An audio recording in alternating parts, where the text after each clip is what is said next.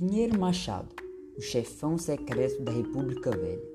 Influente e implacável, o senador assassinado em 1915 mantém o título de homem mais poderoso da República. Oi, meu nome é Pedro Lucas e hoje irei falar um pouco mais sobre este homem. Mas quem foi Pinheiro Machado? José Gomes Pinheiro Machado era filho de um fazendeiro e deputado federal de Cruz Alta. Truculento, cultivou desafetos vida afora e tinha orgulho dessa coleção.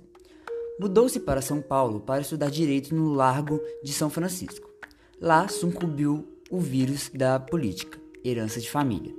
Tornou-se fanático defensor do estabelecimento da República do país. Conquistou seu diploma em 1878 e casou-se com a paulista Benedita Brasilina. Nos primeiros anos de casados, viveram no Rio Grande, onde advogou e articulou sua futura carreira política ao lado dos republicanos, como Venâncio Aires e Júlio Prates de Castilho. O fim do Império coincidiu com sua primeira eleição para o Senado, em 1890.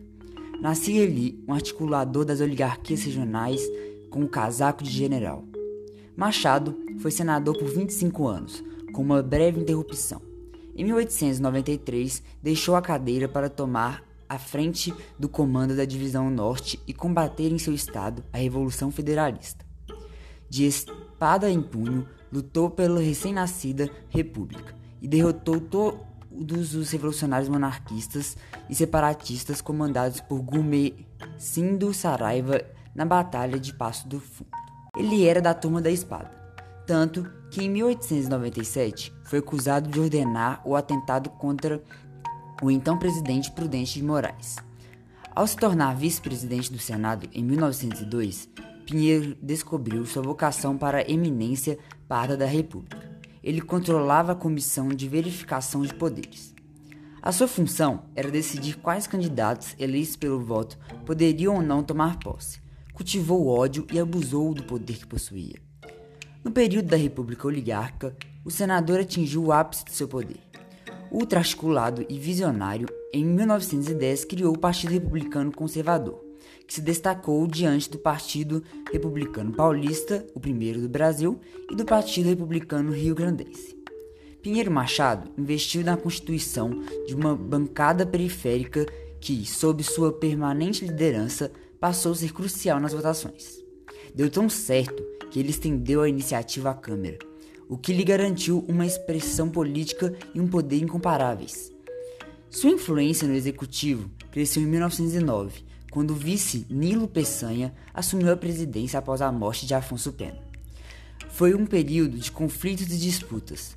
Ambos, no entanto, apoiaram a candidatura de Marechal Hermes da Fonseca à presidência da República contra Rui Barbosa em 1910.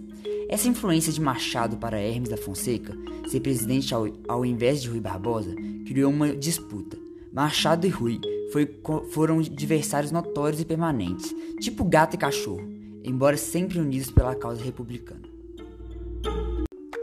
E como foi a morte de Machado? Tudo ocorreu em 1915, às 16 horas e 30 minutos, conforme combinado. Chegou ao hotel dos estrangeiros fazendo barulho.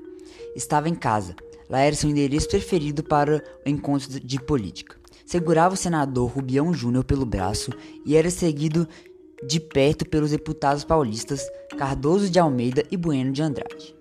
O vai e vem dos hóspedes parou quando ouviu-se um grito. Ha, canalha! Foi apunhalado pelas costas. A frase era literal.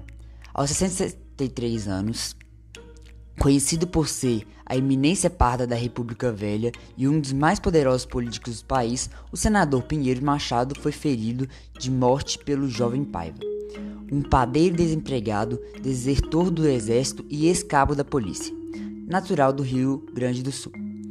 O assassino não fugiu, nem tentou se livrar da culpa. Entregou a faca suja de sangue nas mãos de Cardoso de Almeida e esperou a polícia foi condenado a 30 anos de prisão e indultado pelo presidente Getúlio Vargas em 1935. Até a morte, na década de 1960, declarou ter atingido por conta própria e não amando de ninguém.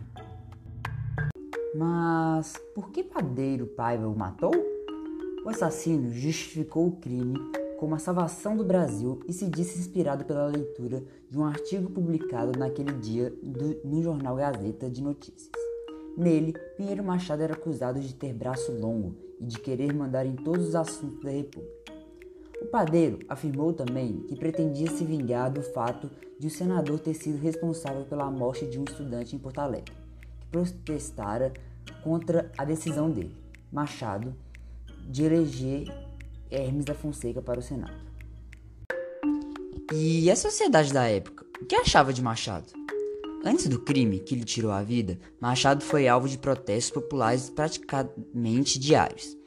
O panelaço aconteceu na frente do Palácio do Conde dos Arcos, prédio onde hoje funciona a Faculdade de Direito da Universidade Federal do Rio de Janeiro. Ele era o tirano da, da República acusado de abuso de poder, de desvio de remessas do exército para tropas sob seu comando, contrabando, fraudes e até manipular o câmbio. Faz 103 anos que essa cena de assassinato de José Gomes Pinheiro de Machado aconteceu. Obrigado pela atenção, espero que tenham gostado.